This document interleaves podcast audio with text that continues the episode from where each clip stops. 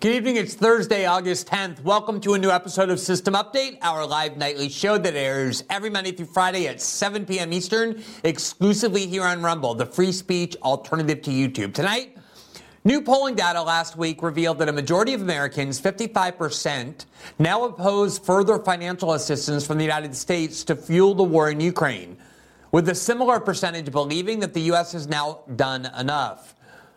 It will likely not surprise you to learn that the views of American citizens do not matter at all to the DC ruling class, either generally or especially when it comes to American wars. Just days after this polling data was released, and the trend has long been clear that support for the U.S. role in Ukraine has been eroding steadily among Americans, President Biden today demanded that Congress approve an additional $25 billion to send to arms manufacturers and to Ukraine. The U.S. has already authorized more than $110 billion for the war, but the new amounts Biden is now seeking are so large that even Associated Press, when reporting on it, called it, quote, another massive infusion of cash as the Russian invasion wears on. This is the first time that Biden has sought the kind of additional expenditures for the war that will require congressional approval ever since the Republicans under House Speaker Kevin McCarthy regained control of the House. Prior to the midterm election, McCarthy, knowing that voters were turning against the war, and more importantly to him, that many of the House Republicans he needed to become Speaker opposed the war from the start and voted no the first time around, pretended that he would be far more restrained than Nancy Pelosi was in allowing more spending for the war, saying the days of a blank check are over. But as soon as Republicans safely won that election and the majority that went along with it, and McCarthy was safely elected Speaker, he and his allies, including the pro war hawks he deliberately put in charge of the key military and foreign affairs committees, began making clear that the House Speaker was, of course, a full scale and ardent supporter of Biden's war policies in Ukraine. There is some speculation in Washington now about whether McCarthy will have the political space to maneuver Biden's request to approval in the House. The New York Times today reported that, quote, Mr. McCarthy said in June that any supplemental appropriation request for Ukraine was, quote, not going anywhere, and that additional aid would have to be worked out in the regular congressional spending process. But it is hard to remember the last time the U.S. war machine did not get what it wanted, and it seems very difficult to envision that happening here. We'll analyze all aspects of this new war spending request and the political components to it as well. Then, Google faces one of the greatest legal threats yet to its massive power. In a case brought by the Trump Justice Department against the search giant, a federal judge in Washington ruled in the fall that Google must stand trial in order to contest charges brought by the Justice Department's antitrust division and various states' attorney general that its search engine's market dominance is so extreme that it constitutes a violation of antitrust laws and should therefore be broken up. The trial starts September 12th. Our guest tonight to talk about all of this is one of the nation's leading antitrust experts, Matt Stoller. Last week, he wrote about this case under the headline, quote, the first big antitrust trial of the century is about to start. About that trial, Stoller, wrote, quote, Google has maintained this monopoly, the government alleges, not by making a better product, but by locking down, locking down everywhere that consumers might be able to find a different search engine option and making sure they only see Google. Stoller will be with us tonight to examine the potential consequences, which are massive, from this trial starting shortly. Finally, last night we told you about newly disclosed documents revealing that prosecutors working for special counsel Jack Smith issued a subpoena to Twitter in 2022 demanding that the social media company turn over Trump's private communications on the platform. Twitter resisted the subpoena to the point that they were fined by the judge. But not only was Twitter ordered by a federal court to turn over Trump's communications, they were also banned by court order at the request of Smith's prosecutorial team to even advise Trump of the subpoena, which would have allowed him the opportunity to argue that it was legally invalid or unconstitutional. We'll dig more in depth into this common yet repressive practice and how it found expression in this investigation to try to render Trump a criminal and to report on one particularly bizarre component of the anti Trump aspects of this ruling, where a judge seemed to approve an argument that the government later on said was invalid and that they made by accident. As we do every Tuesday and Thursday, as soon as we're done with our one hour live show here on Rumble, we will move to locals for our interactive after show to take your questions and comment on your feedback. That after show is available only for subscribers. So if you want to have access to it, as well as the original content we post there, you can join our locals community by clicking the join button right below the video player on the Rumble page. And doing so will help support the independent journalism that we do here. We are encouraging our audience, our viewers, that's you, to download the Rumble app, which is a very high quality, and it is available on uh, smart TV or on telephones, and that will enable you to follow our program as well as on other Rumble programs. And if you turn on notifications, which we hope you will, you will get a notification the minute our show starts airing live, which means you don't need to wait around in order for the show to start. You don't need to have to remember at what time our program begins. You'll just be automatically notified in whatever manner you decide you want to be notified. And that will also enable you to encourage others to download that app and follow our program and others as well. It really is important both for our program and the way in which we're continuing to build our audience as well as to the Rumble platform itself. As another reminder, System Update is also available in podcast where you can follow us on Spotify, Apple, and all of the major podcasting platforms. Each program posts 12 hours after their first broadcast live here on Rumble. And if you rate and review the program, it helps spread the visibility of the show. For now, welcome to a new episode of System Update starting right now.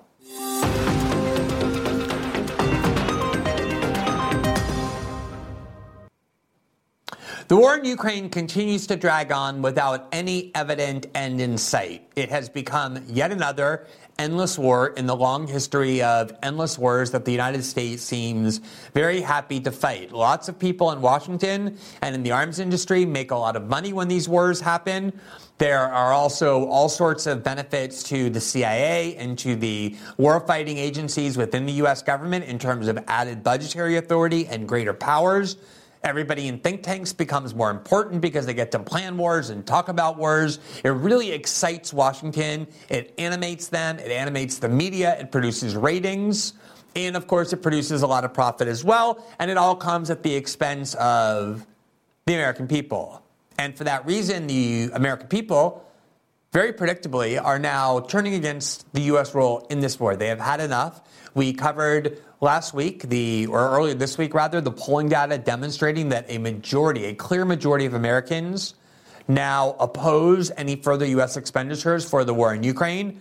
And in fact, that gap, which is 55 to 45, pretty clear, would be a lot bigger if not for the fact that self identified liberal Democrats overwhelmingly support the war 75% to 25% by far the biggest demographic group still in support of this war. So most Americans are now turning against this war. They do not want any more of their taxpayer dollars going to this war. The Congress has already authorized over 110 billion dollars, and there's just no end in sight to this war.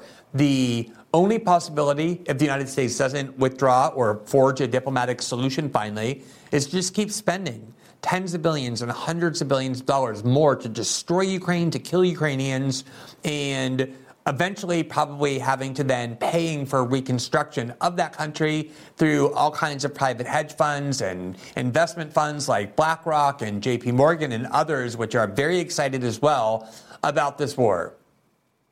No matter, public opinion as usual makes no difference. They sufficiently propagandize the public to get the public on board at the start of the war in a bipartisan way. And the fact that Americans are now wanting to get off this ship does not mean that this ship is stopping to let them off. In fact, it is escalating in terms of how quickly it seems to be moving. From the Associated Press earlier today, the headline, quote, Biden will ask Congress for $13 billion to support Ukraine and $12 billion for a disaster fund, an AP source says. So that's $25 billion. You'll notice they paired the war spending with a disaster fund so that that way anybody opposed to the spending package will instantly be accused of opposing the $12 billion in humanitarian spending. Here are the details. Quote, President Joe Biden on Thursday will ask Congress to provide more than $13 billion, $13 billion in emergency aid to Ukraine, another massive infusion of cash. That's the Associated Press's characterization. As the Russian invasion wears on and Ukraine pushes a counteroffensive against the Kremlin's deeply entrenched forces. A person familiar with the Associated Press said, "The last such request from the White House, made in November, was met and then and then some. Congress approved more than what the Democratic president had requested." In fact, you'll recall that in May of 2022, President Biden originally requested an allocation of $33 billion for the war in Ukraine. Congress received it, arbitrarily threw another $7 billion on, just lopped it up to $40 billion, just rounded up by $7 billion to $40 billion. And that was really the only time Congress was required out in the open to approve a standalone expenditure. That was when every single Democrat, as well as every single Democrat leaning independent, such as Bernie Sanders in the Senate, the entire squad in the House, every last Democrat, every single one of them voted yes. And as usual, they got enough support from the Republican establishment, from the neocon and pro war wing of the Republican Party to pass that $40 billion expenditure in uh, by a very lopsided bipartisan majority. They had already approved very early in the war $14.9 billion, which they were drawing down rapidly. So before the, you even blinked, the United States had spent $60 billion on the war, which is almost equal to the total military budget for Russia for the entire year, which is $65 billion. So in a matter of three months, the U.S. blew through $60 billion and the same thing happened in November when Biden had made a request, and then the Congress not only approved it, but lopped a bunch of money on top of it. And the Associated Press says, quote, there's a different dynamic this time. A political divide on the issue has grown, with the Republican led House facing enormous pressure to demonstrate support for the party's leader, Donald Trump, who has been very skeptical of the war. And American support for the effort has been slowly softening. The White House also is expected to ask for $12 billion to replenish federal disaster funds, according to the person who was not authorized to speak publicly about a request that had not yet been made public and spoke to the Associated Press on the condition of anonymity. Note here, just as an aside, this rotted journalistic practice that they just give anonymity to anybody without even bothering to pretend to have a reason for doing so. The justification here was they were given anonymity in order to speak about a matter not yet public, but obviously the source was authorized to leak this. They wanted to kind of do a test case. It's not like some inside the government whistleblower. This is just a Biden official going and wanting to announce it through the Associated Press and not wanting to be named. And of course, they immediately grant that anonymity so that government officials can do everything in secret. Quote, Biden and his senior national security team have repeatedly said the United States will help Ukraine, quote, as long as it takes to oust Russia from its borders. Privately, administration officials have warned Ukrainian officials that there is a limit to the patience of a narrowly divided Congress and the American public for the cost of a war with no clear end. As you likely know, we've been reporting on this for a while. As the public support for the war has been eroding or softening, in the words of AP, the attempt has been made propagandistically to convince Americans that there's this great counteroffensive coming and all you have to do is hold on a little longer. The counteroffensive is going to be this explosive momentum change in the war. The Ukrainians are going to break through these incredibly entrenched defensive lines the Russians have spent months entrenching and building. And that was going to finally be what enables the Ukrainians to expel Russians from their land. Remember, Russia occupies more than 20% of Ukrainian territory, including Crimea, which they have had possession of since 2014. I don't know how you perceive it, but for me, I have a very hard time envisioning Ukraine driving Russian uh, soldiers entirely out of eastern Ukraine. All of those provinces in eastern and southern Ukraine that they are now very aggressively occupying, as well as Crimea. And the problem has become that both sides, Russia and NATO slash the US, have asserted absolutist goals as their non negotiable, uncompromising demands for ending this war. The Russians have made unequivocally clear that they will never accept being expelled from these territories in eastern Ukraine, which they claim has been used to oppress and mistreat Russian speaking ethnic Russians as well as to allow all sorts of Nazi battalions to fill up in that region and to threaten Russia as well with the presence of NATO on their soil. And meanwhile, the U.S. has said we will never allow this war to end if it means the Russians gain even an inch of Ukrainian territory as a reward for this invasion. And so the war by design, in terms of the framework that has been imposed, the framework asserted by Western leaders, is almost designed never to end. And if it does end, it's going to be a very long time before it does. And Joe Biden is saying, as of the Democrats, that we're going to keep putting money into this war for as long as it takes. That is, by definition, an endless war.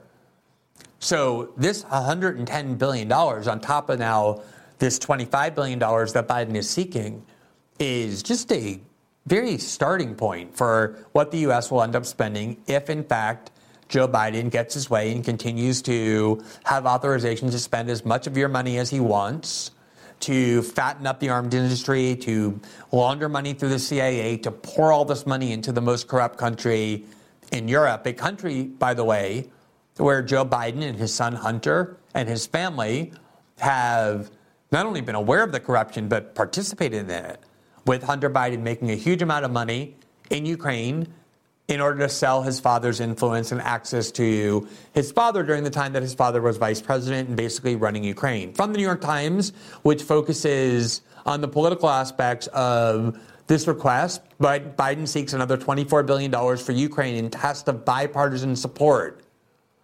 The Times says, quote, the aid request is the first by the president since Republicans took over the House in January. And some party leaders have expressed opposition to spending more to help Ukraine beat back Russian forces. The request will test whether the expansive American effort to bolster Ukraine retains the bipartisan support it has enjoyed in Washington since Russia, Russian forces crossed the border nearly 18 months ago.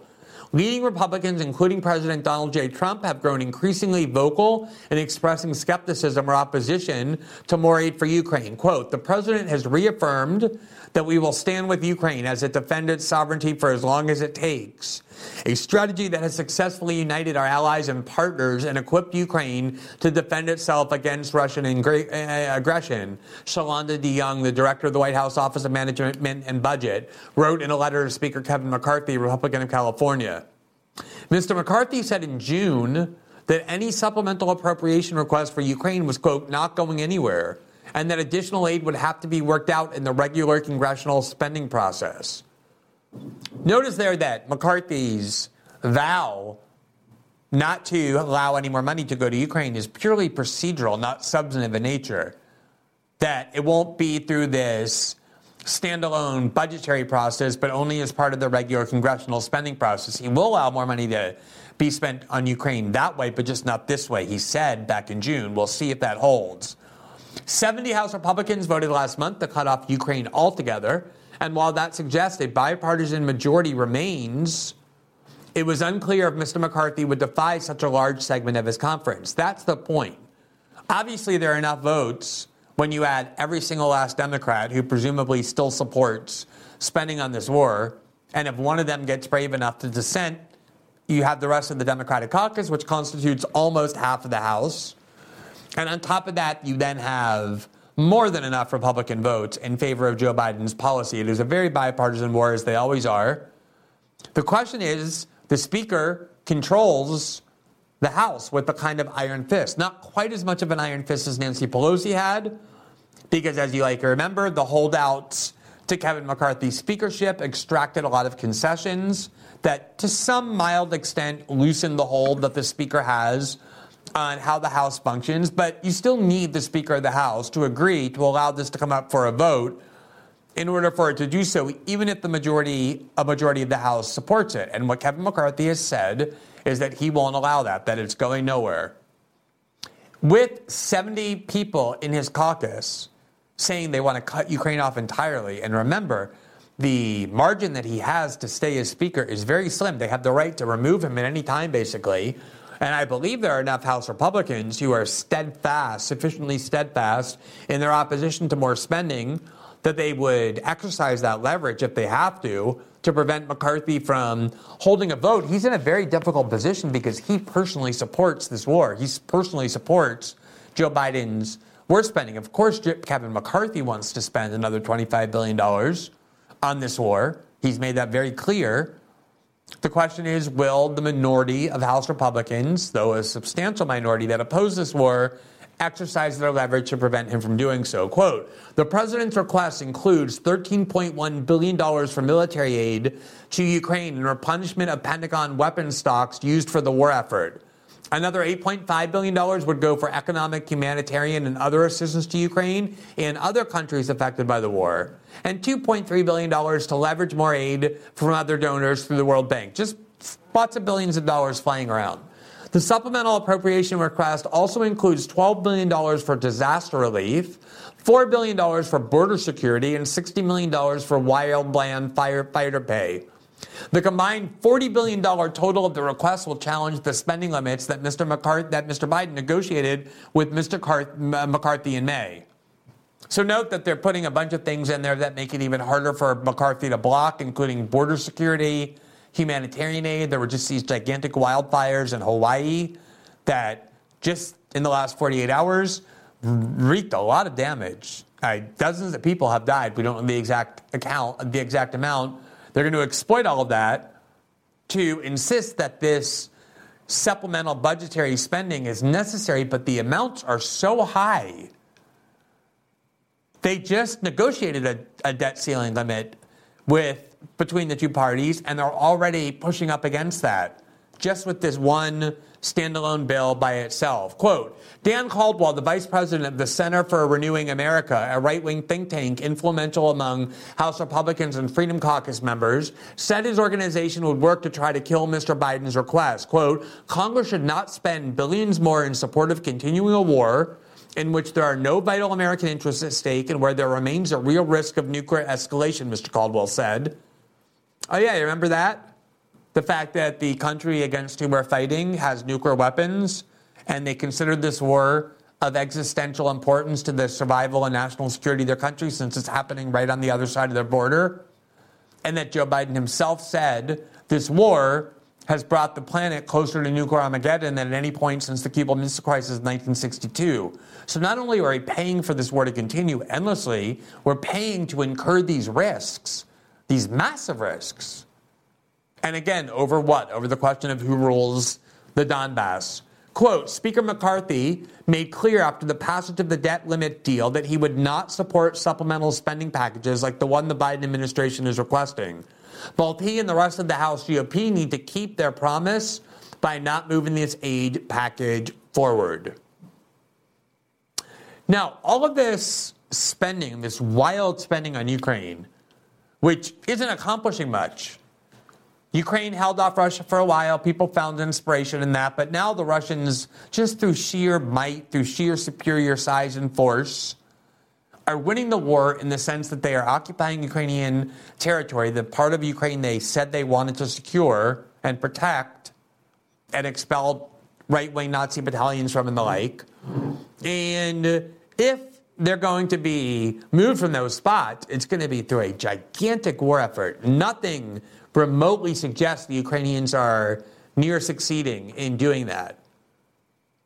And we're talking about hundreds of billions of dollars that will be needed at least. And at the same time, much of the liberal establishment in Washington, including the New York Times, that editorially supports this war, is warning that America is spending too much, that it has too much debt, and therefore American citizens need to prepare for significant cuts to things like their Social Security, and Medicare. In other words, we don't have enough money to provide American seniors who are living much longer now with base, basic assistance that they rely on to survive. While at the same time, the same outlets warning Americans to expect these cuts are insisting that we keep spending tens or hundreds of billions of dollars to fuel this completely senseless war. Here was the New York Times editorial board in July of this year, just last month. The headline was America is living on borrowed money. Oh, you don't say. America is living on borrowed money, says the Times. Quote Borrowing is expensive. A mounting, a mounting share of federal revenue, money that could be used for the benefit of the American people, goes right back out the door in the form of interest payments to investors who purchase government bonds. Rather than collecting taxes from the wealthy, the government is paying the wealthy to borrow their money. By 2029, the government is on pace to spend more each year on interest than on national defense, according to the Congressional Budget Office. And that's pretty notable given that we spend more on national defense than the next 16 countries combined. By 2033, interest payments will consume an amount equal to 3.6% of the nation's economic output. Before the pandemic, a decade of very low interest rates meant that even as the federal debt swelled, interest payments remained relatively modest. Measured as a share of the national economy, the federal debt was roughly twice as large at the beginning of 2020 as it was at the beginning of 1990.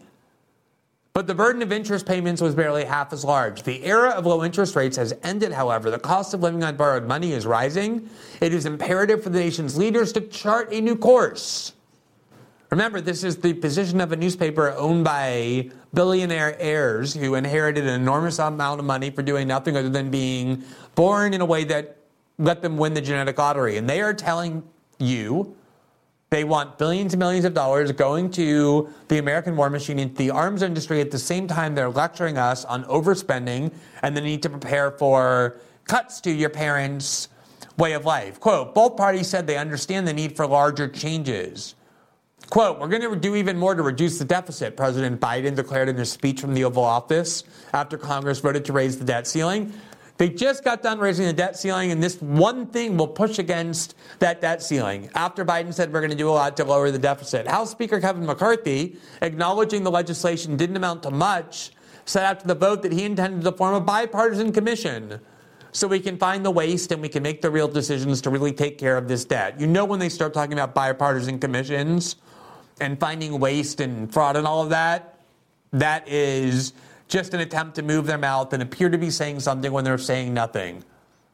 Quote, any substantive deal will eventually require a combination of increased revenue and reduced spending, not least because any politically viable deal will require a combination of those options.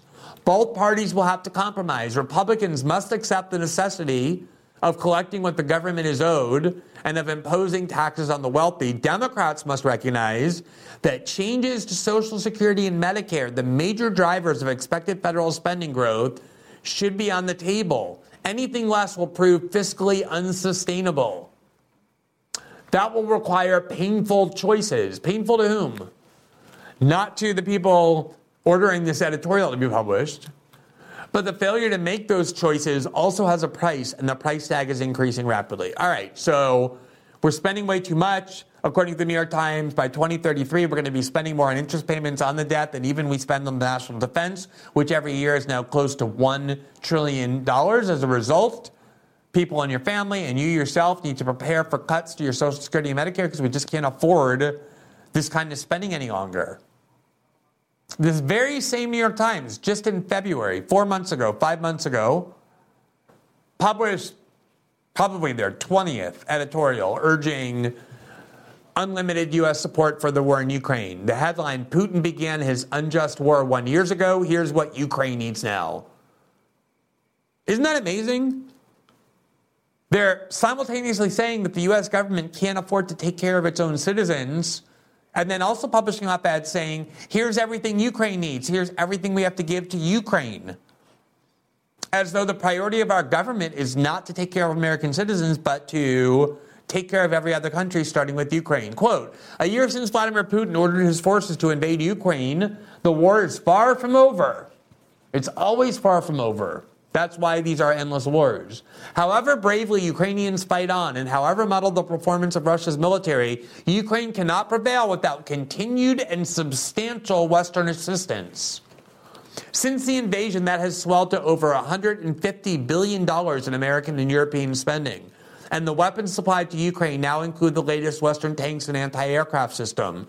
To strengthen the alliance supporting Ukraine, as the second year of this terrible and unnecessary conflict begin, uh, begins, it is useful to examine why it is in the interest of the United States and other democracies to expend so much wealth and to take so great a risk in confronting a nuclear power. So they go on and basically recite all the pro war arguments that you're now very familiar with. It's just shocking to put these two editorials together, which, of course, the exact mentality in Washington has been for two decades now. That on the one hand, we're spending too much, there's no money to clean up waste when a train derails and dumps a bunch of toxins into the drinking water in Ohio, or to clean provide clean water to the people of Flint, Michigan. All of that, where does the money come from? They say. And whenever there's time for an endless war, it's nothing but we have to spend as much as we need to the very end, spend more and spend more and spend more. Here's what Ukraine needs and wants. From the very start of this war, it was obvious that this was going to be a war of endless, reckless, drunken spending. In the reporting I did on what happened when Biden asked for $33 billion for Ukraine in May of last year, and Congress immediately upped it to $40 billion, we just put together in the first three months of the war, there you see it on the screen, the flurry of spending that took place almost every other week. They were announcing massive new spending commitments for Ukraine. So here you see the. Uh, here you see, let me pull that back up. Yes, that was my mistake. I take full responsibility. Um, February 26th, Biden approves $350 million in military aid for Ukraine. March 16th, that was just about two weeks later, another $800 million in military aid. March 30th, not even two weeks later, an additional $500 million. April 12th, announcing $750 million more in weapons for Ukraine. May 6th, Biden announces a new $150 million weapons package for Ukraine. And it's pretty much been like that ever since. That was sandwiched by the $14.9 billion authorization at the very start of the war. And then back in May, they were putting another $40 billion onto that package. Ever since then, they've been spending as recklessly, as aggressively, as frenetically, just without any votes necessary in the open. This now is a time when they will need a vote if they want this other $25 billion. Now, as we mentioned, Kevin McCarthy was making all kinds of anti war noises before the midterm election because he wanted to secure a majority of the House for Republicans, mostly because he wanted to become House Speaker. That was his long-standing dream. And he knew that public opinion polls, especially among the politically engaged, were turning against the war. And there you see the promise he made, quote, no blank check for Ukraine if GOP wins the majority. This was in October. House GOP leader Kevin McCarthy warned Tuesday that Republicans will not issue a quote blank check for Ukraine if they win back the House majority, reflecting his party's growing skepticism about financial support for Kiev as it battles Russia's invasion. Quote, I think people are going to be sitting in a recession. They're not going to write a black blank check to Ukraine, McCarthy told Punchbowl News. They just won't do it. It's not a free blank check. So that was very vague. It was more rhetorical than substantive in terms of the commitments he was making, but at least it was a vow to reverse what the House was doing under Nancy Pelosi, which was giving Joe Biden not only everything he asked for, but much more almost immediately upon winning the House majority and then becoming Speaker, Kevin McCarthy sent his pro war lackeys out into the media.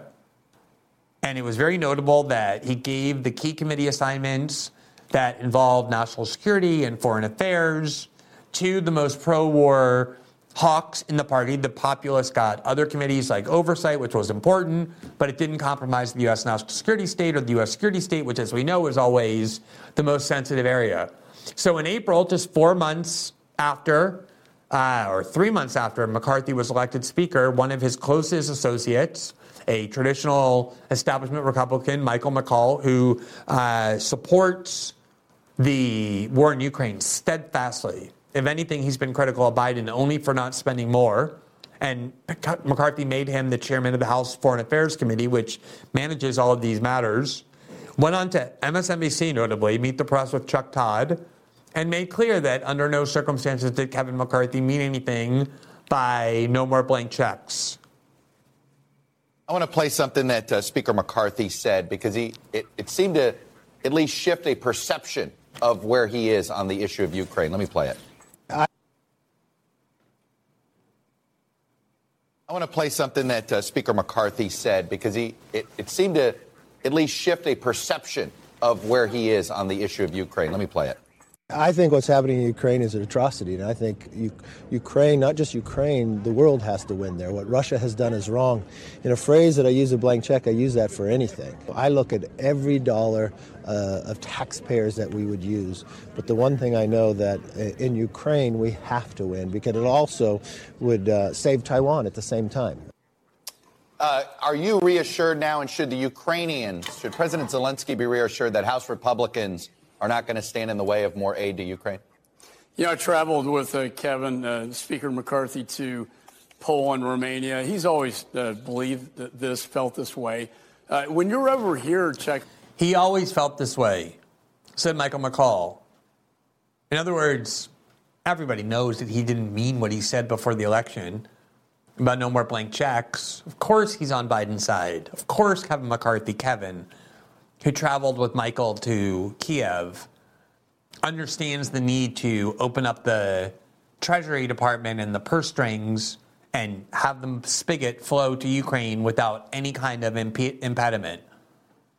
Not only does he, Chuck Todd was trying to imply, oh, look, he's seen the light.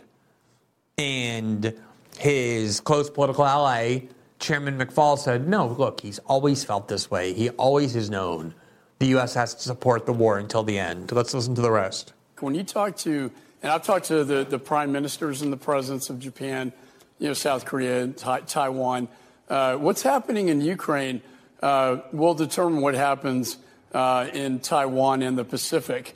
I think the prime minister of Japan going down to Ukraine mm-hmm. to signal uh, their support, and he said himself, what happens in Ukraine today will happen in the Far East tomorrow. I believe the best deterrence uh, to Chairman Xi is a failure for uh, Putin in Ukraine. So they know they're losing Republican support for the war in Ukraine. All political, all public opinion polls are showing that. A major portion of the GOP caucus voted no all the way back in the start of the war, and they've only gotten more opposed. So they know the only argument that they can make that might reach Republican voters who are hesitant about this war is no, it's not that this war is necessary to weaken Russia. It's that this is the war we need to weaken China, to scare China.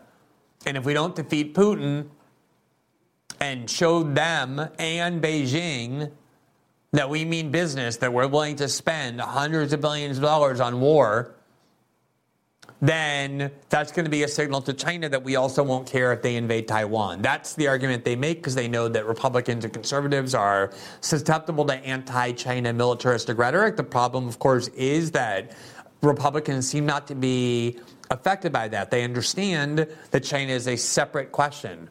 And the fact that we might want to defend Taiwan in the event of Chinese aggression has little to do with the fact that right now we're trapped in this quagmire where the only people who are benefiting are the same arms industry and the same U.S. security state agencies that always benefit in endless war, and everybody else is suffering, starting with Ukraine and Ukrainians. We said at the start of the war we're there to protect Ukraine, and instead, this policy has done nothing but destroy Ukraine. Remember two things. One is that the Ukrainians themselves seem not to want to fight.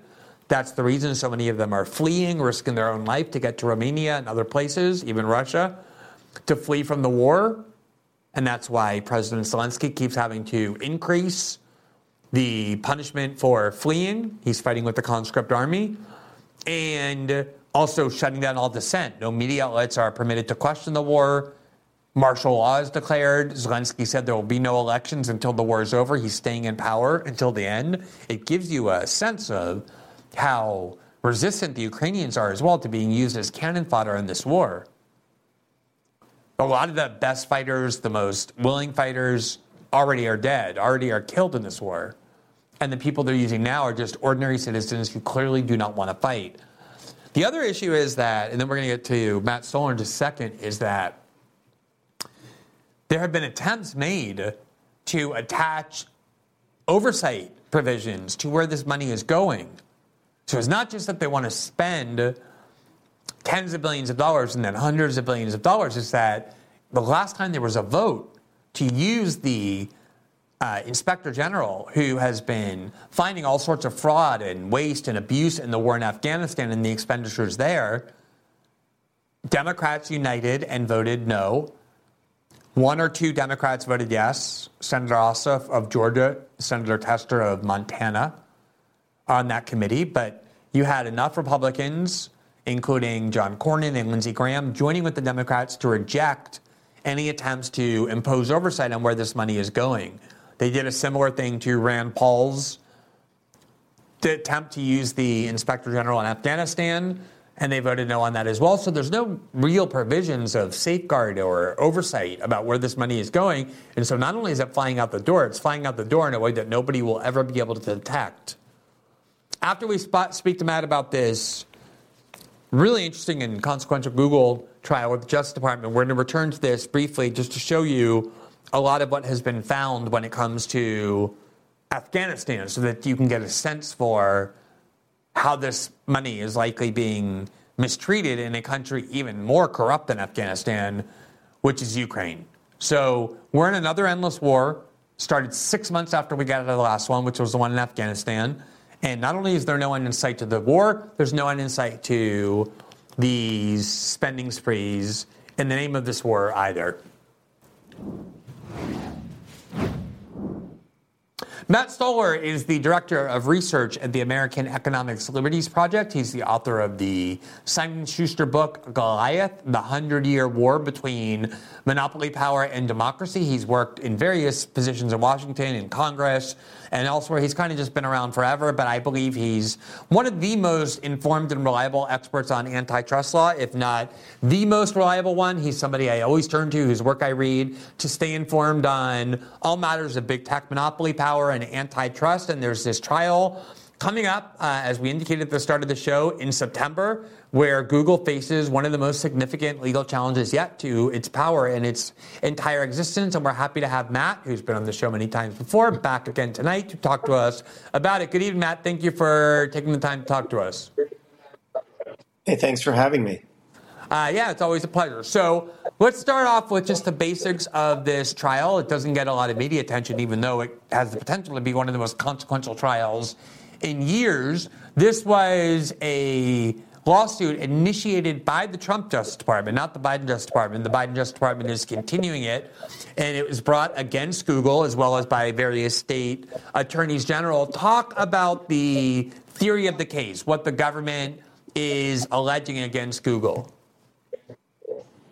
Sure. So this is a case about Google search. So the allegation is that Google ha- is an illegal monopoly. Um, it has excuse me, it has about 90% of the search market and roughly similar amounts of the search advertising market. And the, the claim from the Department of Justice, first under Trump and now under Biden, is that it acquired this power and maintains this power illegally. And specifically, what Google does is they pay Apple and Mozilla and, and Samsung and other entities that distribute browsers through phones, distribute um, search engines through phones and through browsers. They pay them to put Google as the default. And then they also own Android, which is an operating system for phones, and they force Google search to be the default on that as well. And so, in doing so, they make it really hard for anyone else to get into the market. And since search involves, you know, to make your search engine better, you need to have users who then will give you data and show you what search results work and which ones don't. Because they're able to exclude anyone else from getting into the market, then they can exclude everyone else from being able to make quality search engines. So the basic theory of the case is that Google has essentially bought up all the shelf space um, for search, and that's illegal. I think the central issue in these antitrust cases, not just legally but politically, is where do you draw the line between a company that just becomes very good at what it does and therefore is highly successful, everybody wants to use their product, versus, and then it seems like you're punishing them for being successful if you bring an antitrust case, versus a situation that I think almost everybody across the political spectrum thinks the law and government should prevent, which is the elimination of real competition or the ability to compete because obviously that uh, disserves the consumer. It doesn't permit for a free market economy to work because there's no competition. Google's argument is that it falls into the former, that people can compete with it. It just no one's as good as they are. And there was this recent set of events over the last, say, six months involving this new artificial intelligence product and the one released by Chat GPT uh, in particular that became very successful. They were associated with Microsoft that integrated ChatGPT into Bing, which people had forgotten existed, but it actually does. It's a competitor of Google. And for a while, at least, it seemed like that was revitalizing Bing and fortifying Google's argument that they do have competitors, and those competitors, if they develop innovative products, can actually attract people to use them instead of using Google. What happened to those arguments, and, and do you think they demonstrate Google's uh, perspective? Yeah, no, it's a great question. So, so the, there's a number of issues here, and philosophically, I mean, and and politically, it's so obvious that Google just has too much power, right? Like, I mean, yeah, I could talk about the legal elements, but but you know, Scott Galloway is a marketing professor. He talked. He calls Google as God, right? Because we tell Google everything, we ask Google everything, and then engineers at Google decide what information we get. So this is a huge political problem, and there are all sorts of consequences to it. Now, to, to, answer your question about whether it's kind of it, you know as Google would put it, you know they're just they're sort of just better at what they do. Um, competition is a click away. You know the, the, the basic question is why they pay forty five billion dollars a year to different entities, including like twenty billion dollars to Apple, so that they can be the default on Apple phones. If you know, if they didn't have to do it. Like they're not a charity, so why would they do that? And the answer is because they're trying to exclude rivals. I don't know if that answers your question, but that's kind of like what you know. The other actually, one other thing is worth mentioning, which is that Google search has kind of gotten worse over the last five to ten years. Everyone sort of notices there's more ads. It's kind of harder to find things. But there are different reasons why that might be, but one of the very clear reasons, and a lot of Googlers who are coming out and saying, you know, I'm leaving Google because it's not a fun company to work at anymore, they're saying it's not a very good company. And what you saw with ChatGPT is that Google actually had the AI stuff for anyone else, and they just didn't deploy it because they didn't really see a need to. It wasn't, you know, they, they had a monopoly, and there's no reason to de- deploy potentially disruptive technology if you have a monopoly. So when when Microsoft deploys ChatGPT, which I know it's an independent company, OpenAI, but it's essentially it's like I think 49% owned by Microsoft. It's essentially part of Microsoft. Um, they they did integrate that into Bing, and if it were an open market where there was real competition, then you would expect Bing's market share to go up. And there was some interest in Bing initially, but because of all of the defaults and all of the, the, screens that are constantly saying, "Hey, are you sure you don't want to make Google your, you know, your your default?" I mean, remember a lot of people use Chrome. People use, um, you know, Google has lots of levers that they can pull. The the market share for Bing has gone right back down to three or five or seven percent or whatever it was. So there was this kind of like initial interest. And then what we've shown is, or what we've seen is that it, it kind of came right back down. Now, Google would argue, oh, it's just because our our product is better. Um, and I think the, the Department of Justice is going to be, argue, no, it's the market structure. It's because of all of these levers that you can pull. And there are some reasons to think that the DOJ is right, but that's the, the gist of the argument. So I just want to ask you a couple of examples. As you said, anyone who uses the internet knows that Google is omniscient, it is ubiquitous. We have been asking Google for help in finding what we want to find, which enables them to know exactly what our interests are. They control our email in so many ways. A lot, of so many people use Gmail. There are a couple of examples that we've covered on this show over the past six months. And I'm interested in knowing whether these are relevant to or part of this lawsuit. One is we recently interviewed the co founder of Wikipedia, Larry Sanger, who talked about how this site, Wikipedia, has become systematically biased. And I mean, I think a lot of people who have pages on Wikipedia can vouch for that in so many ways. And you can look at various pages and see how glaring the bias is. And his point was the only reason that really matters is because Google makes sure that Wikipedia is shoved down everyone's throat. That if you search on Google, your first thing you're going to see is Wikipedia. So Google even controls the reputations of people, how people are perceived.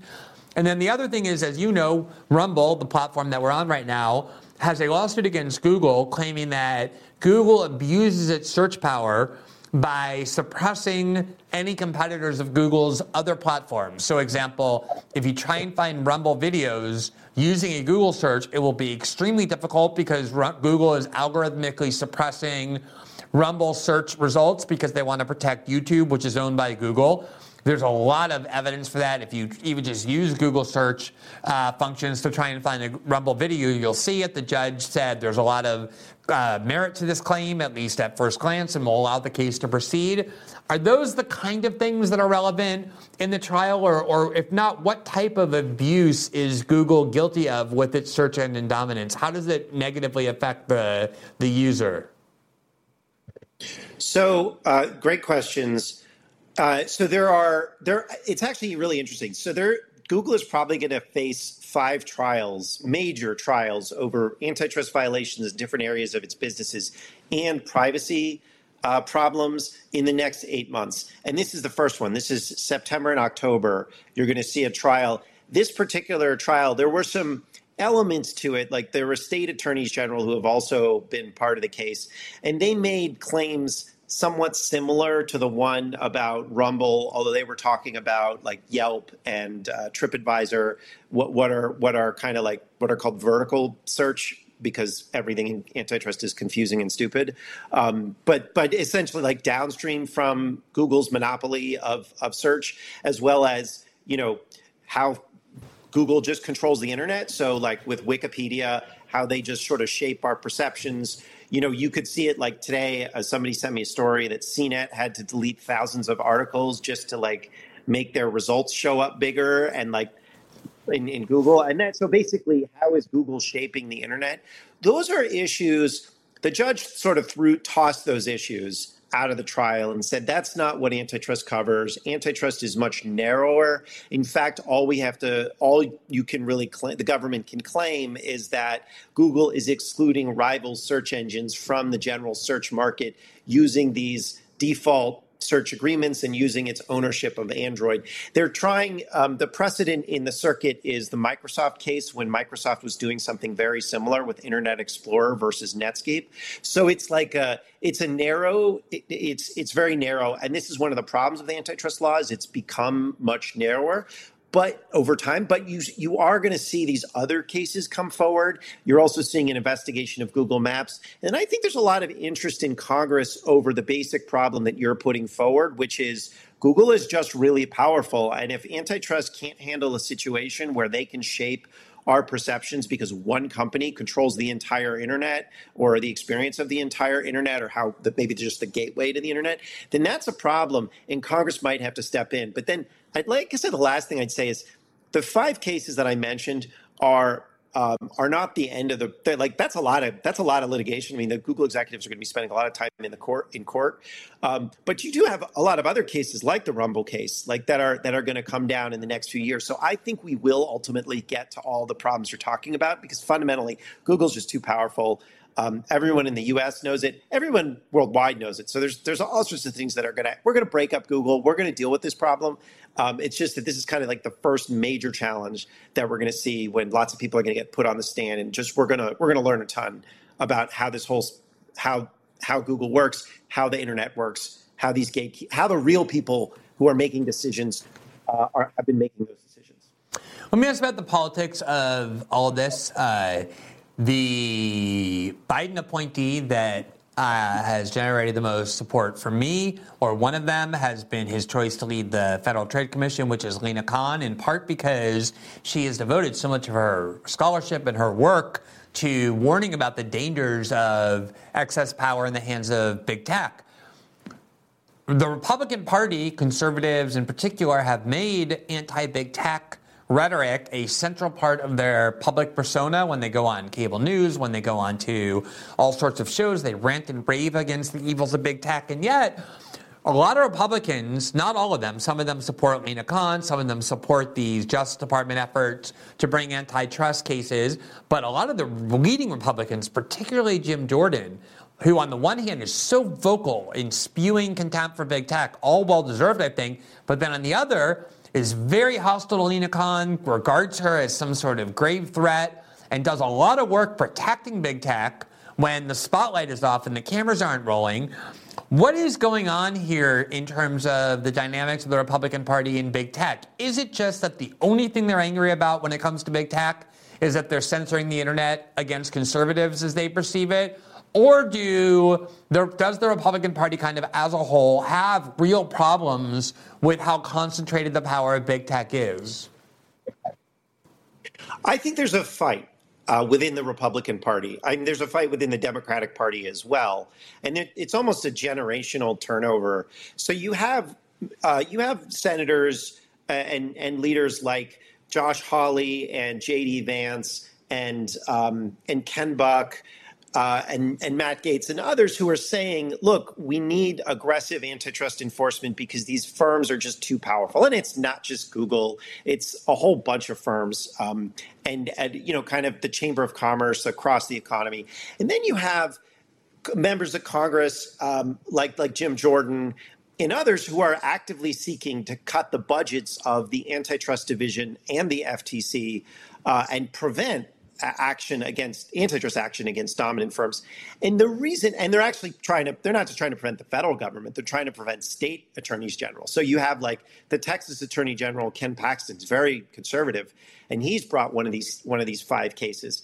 And Jim Jordan fought against him having a special authority to have the case heard in Texas. So there's real what's really going on is an ideological fight within the Republican Party about whether the government should be able to address corporate power itself. And Jim Jordan's main complaint against big tech firms and against big business in general is that they used to be like part of the Republican Party machine, and they're not as much now. They can be kind of like playing footsie with Democrats. And he's trying to discipline them and saying, no, you're part of our political machine versus like uh, uh, other other um, more populist members of the Republican Party who are saying actually consolidated corporate power is intrinsically a problem, is intrinsically a threat to liberty, and we need to to break them up. So there's a real fight. I would say that I think most of the Republican establishment is kind of on the side of Jim Jordan, but that's an entirely true. Like Bill Barr under Trump did bring this suit. Ken Paxton is part of it, uh, and then you have a bunch of of um, you know you do have some leaders in in Congress that are that are trying to do the same thing. But the but the Republican Party really does have a kind of like big corporation, big business addiction that they have yet to kick. There are a couple of bills uh, that have been around the Senate for a while that have gotten a lot of bipartisan support, including one by Amy Klobuchar and a couple of others that would right. actually dismantle some of this monopolistic abuse. And the allegation has been that Chuck Schumer has two daughters who work for big tech. I believe one of them works at Facebook, or maybe they both do, or for a lobbying firm that serves big tech. And he has at Amazon.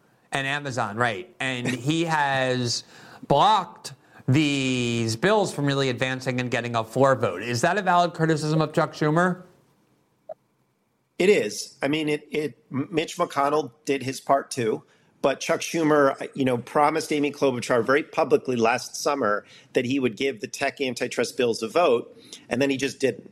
And there are all sorts of reasons like why, but none of them have, you know, there's no, there's been no argument um, that I can see aside from he went out to, you know, the West Coast to grab a bunch of money from some of these firms, and he has, you know, he has a very specific way of seeing politics you know, there I think there's been like it's not just his two daughters, one of whom works for Meta and one whom works for Amazon.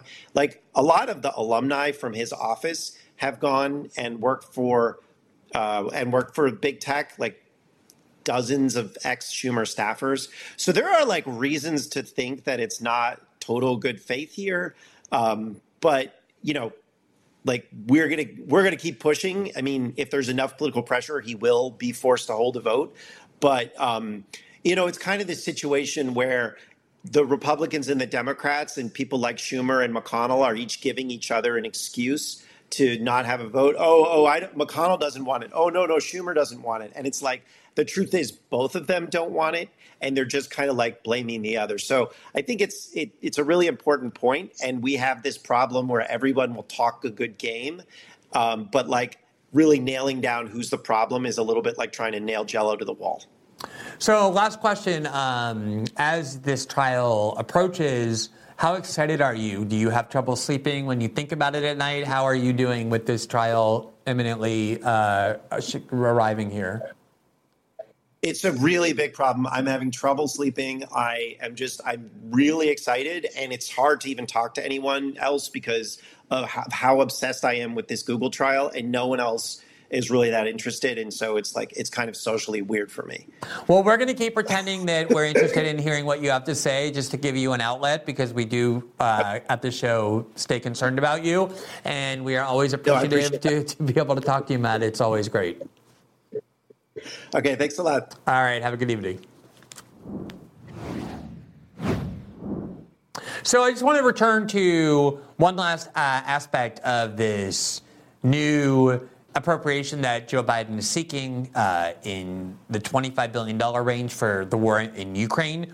And that is, I think sometimes it gets overlooked how much abuse and corruption there was discovered in the war in Afghanistan, where money was flying around by the billions of dollars for 20 years in a country where there's not obviously very uh, high levels of structure or oversight, and how much of this money just simply disappeared and how constantly the government got caught lying systematically to the American people. And that's the reason why, even if you support this war, and even if you're happy to see all this money go out the door, that what should really concern you is the way in which, for whatever reasons, so many of the war supporters in Washington keep blocking oversight and uh, monitoring and supervision. That to the point where just a month ago or so, there was this vote to have some kind of inspector general oversee the destination of this money and how it's being used the way they did in Afghanistan. And every Democrat except the two I named, including Bernie Sanders, voted no. And I think one of the things that people have forgotten is we all know the Pentagon Papers, which was the archive that was leaked by the Rand Corporation's Daniel Ellsberg in 1971. He had discovered this trove of documents showing the U.S. government was lying systematically to the American people about the progress of the war in Vietnam. Internally, the U.S. government kept saying it was losing, that the best they could hope for was a stalemate. But publicly, they kept saying we're winning, victory is right around the corner. We just need six, uh, another six months. And the government, the Congress kept authorizing this money based on these lies. Notably, there was something very similar to the Pentagon Papers when it came to Afghanistan, which were the Afghan papers published by the Washington Post. And they were very similar to the Pentagon papers in terms of what they revealed about the Vietnam War. There you see the Washington Post headline, At War with the Truth, in 2019. And I just want to read you a couple of the key findings of the Post investigation because somehow this has all been swept under the rug, I think, in a new media climate that's more subservient than ever to the U.S. war making machine and the military industrial complex. This has gotten a lot less attention than even the Pentagon Papers did at the height of the Vietnam War. So let's just remind ourselves of what this investigator found, what was found when some scrutiny was applied to how this money was being spent in Afghanistan, the war that ended only six months before this. The U.S. found another war, which was the one in Ukraine, to fund. Quote U.S. officials consist- constantly said they were making progress. They were not, and they knew it. An exclusive post investigation found, quote, a confidential trove of government documents obtained by the Washington Post reveals that senior U.S. officials failed to tell the truth about the war in Afghanistan throughout the 18 year campaign making rosy pronouncements they knew to be false and hiding unmistakable evidence the war had become unwinnable. With most speaking on the assumption that their remarks would never become public, U.S. officials acknowledged that their warfighting strategies were fatally flawed and that Washington wasted enormous sums of money trying to remake Afghanistan into a modern nation. The interviews also highlight the U.S. government's botched attempts to curtail runaway corruption, build a confident Afghan army and police force, and put a dent in Afghanistan's thriving opium trade. Since 2001, the Department of Defense, State Department, and U.S. Agency for International Development have spent or appropriated between 934 billion and 978 billion according to an inflation adjustment estimated cal- estimate calculated by Neta Crawford, a political science professor and co-director at Brown University. What did we get for this $1 trillion? Was it worth $1 trillion? Jeffrey Eggers, a retired Navy SEAL and White House staffer for Bush and Obama, told government interviewers. He added, quote, after the killing of Osama bin Laden, I said that Osama was probably laughing in his watery grave, considering how much we have spent on Afghanistan. Several of those interviews described explicit and sustained efforts by the U.S. government to deliberately mislead the public. They said it was common at military headquarters in Kabul and at the White House to distort statistics to make it appear the United States was winning the war when that was not the case. Quote, every data point was altered to present the pos- best picture possible. Bob Crowley, an Army colonel who served as a senior counterinsurgency uh, advisor to U.S. military commanders in 2013 and 2014, told government interviewers. Remember, these are interviews conducted internally and in secret by the U.S. government, as reported by the Washington Post. Given the gravity of these findings, it is amazing how little attention this got, and even more so, how there were no consequences for any of the people who did this. Quote Surveys, for instance, were totally unreliable but reinforced that everything we were doing was right and we became a self licking ice cream cone. John Sopko, the head of the federal agency that conducted the interviews, acknowledged to the Post that the documents show, quote, the American people have been consistently lied to, constantly lied to. The interviews are the byproduct of a project led by Sopko's agency, the Office of the Special Inspector General for Afghanistan Reconstruction. Known as SIGAR, the agency was created by Congress in 2008 to investigate waste and fraud in the war zone. That is the agency, SIGAR, that found these extraordinary discoveries. Not that the government was wrong in its predictions, but that it deliberately and intentionally misled the public. And massive amounts of money disappeared. That's the agency that Rand Paul wanted to now turn its attention to the war in Afghanistan, given that they, or the war in Ukraine rather, given their rather successful record in exposing corruption of the kind he believes is taking place in Ukraine. But again, if you're for the war, you should want this more than anything, since you have the most interest in ensuring this money is used for its actual intention and not to line the pockets of corrupt Ukrainian officials or the American arms industry. And yet, the relevant Senate committee voted not just on Rand Paul's amendment, but also one offered by uh, Roger Wicker of Mississippi, I believe, to create a separate inspector general specifically for Ukraine. That one had more support than Rand Paul's bill did, but that also failed. So, why would members of Congress voting to send hundreds of billions of dollars of taxpayer money over which they're supposed to be the guardians to Ukraine and a war zone in the most corrupt country in Europe, oppose the kind of oversight that led to so much discovery of lying and abuse and fraud, unless they suspect that something similar is happening in the war in Ukraine. And they don't want it to be revealed and discovered because that would impede further and erode further American support for this war. That's the only conceivable reason to oppose this kind of oversight, especially given how often the war in Vietnam, the war in Iraq, the war in Afghanistan, this exact kind of corruption and abuse and waste has been discovered, as well as serial, serial lying to the public about the progress of the war. So we will certainly continue to report every time there's a major new request by the Biden White House.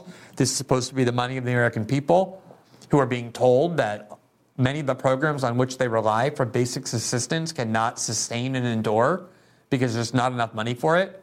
At the same time, the very people who tell them that want to send huge amounts of money to this foreign war zone that has no end in sight. We'll continue to report not only on the demands by the Biden administration, but also the efforts so far unsuccessful by the Congress to ensure that the money that's being appropriated actually is being used for its claimed use and purpose. So last night we did report on this, what I kind of find to be a rather significant uh, discovery that emerged through court documents that special counsel Jack Smith, as part of his criminal investigation into former President Trump, served a subpoena on X, formerly known as Twitter, back in 2022, demanding the private communications of Donald Trump on that platform. Apparently, direct messages that he might have exchanged. We don't know the specifics of what was sought or what was provided, but what we do know is that Twitter tried resisting the subpoena. And in particular, what they were objecting to was the fact that contained within the subpoena was an order to Twitter not to disclose to Donald Trump or to anybody else that the subpoena had been served. And Twitter's argument was they have a First Amendment right to communicate with their users and to notify their users that they're being compelled to turn over data about the users to the government because there are certain objections, such as executive privilege or attorney client privilege or other legal objections, that only the user has standing to raise. And by denying the user the knowledge that their accounts are being penetrated in, investigated in, gathered and turned over to the government, they deny the user the ability to assert their legal rights. And that's exactly what happened. Jack Smith succeeded in convincing a court to constrain Twitter from advising Trump. Trump had no idea that his private communications were obtained. And he only discovered now, when the rest of us did, with the emergence of these court documents. And this has become a growing abuse. We talked last night about how the January 6th committee did the same thing. They issued subpoenas to various banks and telecom companies to obtain the private data about people who were found to have done nothing wrong other than obtain protest permits to protest in Washington over the 2020 election and the integrity of it. So they targeted these people for exercising their First Amendment right to petition the government for a redress of grievances and then blocked them from learning about these subpoenas. All along, I questioned the constitutional authority of the January 6th committee to convene those hearings because we have a, an executive branch and a Justice Department that is charged with conducting criminal investigations. What really happened there is that Merrick Garland did not want to bring sedition charges or treason charges and the January 6th committee was an effort to run a parallel criminal investigation led by Liz Cheney, in reality, and Nancy Pelosi, that was designed to put pressure on Merrick Garland to bring those charges, which he finally did.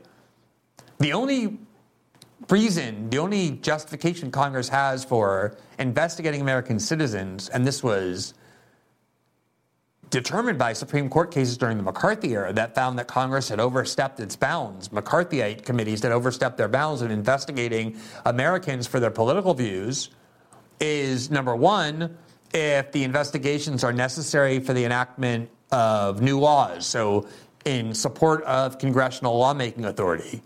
So, for example, if Congress wants to enact a new law about pollution, they have the right to compel corporate executives to testify before their committees and gain do- obtain documents so that they can better enact laws. That is in support of their lawmaking ability. That is a legitimate congressional investigatory basis, and that obviously was absent from the January 6th committee. They didn't even have a pretense of attempting to use the committee's investigation for lawmaking purposes. And then the only other valid justification that Congress has for investigating American citizens is as uh, support for its oversight responsibilities of the executive branch. There was a little bit more validity to that claim that they were convening the January 6th committee to exercise oversight over the Trump White House in connection with January 6th. But the reality was that was not really at all part of what they were doing. They were very focused on what members of the American public were doing in connection with these protests. The, the extent to which they talked about Trump was to condemn him but that investigation was never aimed at legitimate oversight. It was aimed at running a parallel investigation. And as part of that, they not only abused their power by convening, they abused their power by subpoenaing American citizens based on no facts other than they had protested legally, and then also ordered these institutions from whom they were demanding information to keep secret the fact that they had done so, preventing these American citizens from also exercising their legal rights to object. We had obtained some of those subpoenas that contain these secrecy clauses, which we published and reported on in 2021. And all of this, again, comes from the legal framework that was created after the war on terror when they scared Americans into believing that the only way they could keep us safe was by instituting an authoritarian framework and claiming all sorts of domestic investigation powers that previously were considered radical and unthinkable in the name of stopping terrorism. And one of those was that under the Patriot Act, the FBI had now the right to issue what are called national security letters, where they don't have to issue subpoenas, they don't need judicial approval. They could just send demands to private institutions and not only demand those institutions turn over data about American citizens to the FBI without a subpoena or without a court uh, process, but they're also entitled and often do put a gag order on those institutions, just like Jack Smith prosecutors did on Twitter, to prevent the people about whom they're gathering information from even learning that they're being investigated that way. That's what makes all of this, I think, so disturbing. Now, there's one part of what happened here that is almost humorous if it weren't so revealing of all kinds of abuses of power. And I think this hasn't yet got a lot of attention. We know, for example, that the media in the post Trump era has abdicated their journalistic function in the name of doing everything and anything to stop at Donald Trump. They lied about the Hunter Biden laptop. We've, we don't need to go all through that, but we know that the corporate media has essentially repudiated and renounced any limits on what they're willing to do in the name of stopping Trump. The US security state has done the same. Big tech has done the same. They censored stories incriminating Joe Biden in the run up to the 2020 election. But one of the things that has gotten a lot less attention than it deserves is the extent to which the judiciary has also been contaminated by this obsessively anti Trump fixation or whether they're susceptible to pressures inside liberal culture from colleagues, from friends, from family members to ensure that they always rule against Trump. If we're going to convict Donald Trump, we want it to be a fair trial, not because a judge is too scared to issue a ruling in his favor. I talked often about how that's what a big part of what happened at The Intercept was we did a lot of reporting against Hillary Clinton in the run up to the 2016 election and the liberal editors of The Intercept who work in Manhattan, who live in Brooklyn, who have to function in liberal circles on the East Coast, spent years being accused of having helped Trump win, and they were determined not to do that again in 2020 by allowing me, for example, to publish incriminating stories about Joe Biden. And I watched them abdicate their judicial or their journalistic duties because they were fearful of being stigmatized and scorned. Social scorn is a big driver for humans. We crave social approval. We're social animals. We instinctively want to avoid stigmatizing and being excluded from decent society. And the fact that judges are no different than anybody else, they live in Washington, this judge lives in Washington, the one supervising this process, makes her highly susceptible to that as well. And one of the things that happened was the gag order that Jack Smith prosecutors wanted had to be justified. Why is it necessary to conceal from Donald Trump the fact that this information is being sought? Why can't you give him the opportunity to have his lawyers come into court and object to these requests? They had to justify why it was dangerous to allow him to find out. And because this is something the FBI frequently does, the Justice Department has kind of forms where they just stick in various paragraphs that they always include to justify gag orders. They have maybe eight or 10 different arguments for why a gag order is appropriate. One of them that they often use is that there's a high risk that the defendant would flee if they learn they're being investigated. And the Justice Department included that paragraph, that form paragraph, in its brief to the judge, arguing why the defendant in this case, the target of the investigation, Donald Trump, could not be notified. And they claimed that Trump was a uh, high risk of fleeing, that he would leave the United States if he knew he was being investigated.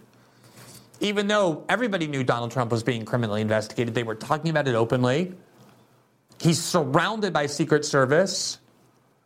He obviously hasn't left the country, despite having learned many times that he's being investigated it's such a preposterous argument that after the Justice Department submitted it and it went to appeal, they said, look, we withdraw that. We didn't intend to include that. That's how ridiculous it was. But the judge in the case accepted that reasoning when imposing the gag order, even though the Justice Department ended up admitting that it's so ludicrous that they didn't even mean to include it, they said. So here you see the appellate court ruling that actually reversed some of the district court's rationale, but upheld a lot of the uh, rights of the prosecutor to obtain this information. And there you see in the highlighted paragraph the following quote, the district court also found reason to believe that the former president would, quote, flee from prosecution. That was part of the district court's ruling. This is the appellate court. The government later acknowledged, however, that it had, quote, errantly included flight from prosecution as a predicate in its application. They do say the district court did not rely on risk of flight in its ultimate analysis, but they did end up accepting that Trump was a risk to flee, even though the Justice Department ended up claiming that they actually ignored it. There you see Michael Tracey's tweet on this quote, amazing. Jack Smith tried to impose a gag order on Twitter by arguing Trump was likely to, quote, flee from prosecution if it came out that his account had been seized. DC District Court then affirmed the validity of this claim. Later, the claim was mysteriously retracted as errant that doesn't create a lot of confidence that this case is being judicially shepherded with objectivity or competence, does it? The fact that a claim the Justice Department was too embarrassed to maintain on appeal was one the district court ended up crediting. That Donald Trump is a flight risk. We've been through all the arguments about why these indictments are so dangerous, why they're legally dubious. The best of the cases so far is the one in Mar-a-Lago about the documents, but that is preposterous. The idea that people go to prison for recklessly maintaining classified documents when they leak it every day, including the people who go on TV acting indignant about what Trump did here. But that is the best of the case. This latest indictment is a joke. But if you're going to, as I said, allow these indictments to proceed, and if you're going to indict the person who was formerly president of the United States and then try and convict them, even when they're leading polls as the presidential frontrunner, you better make sure that process is clean. This is a very bad start to providing that confidence.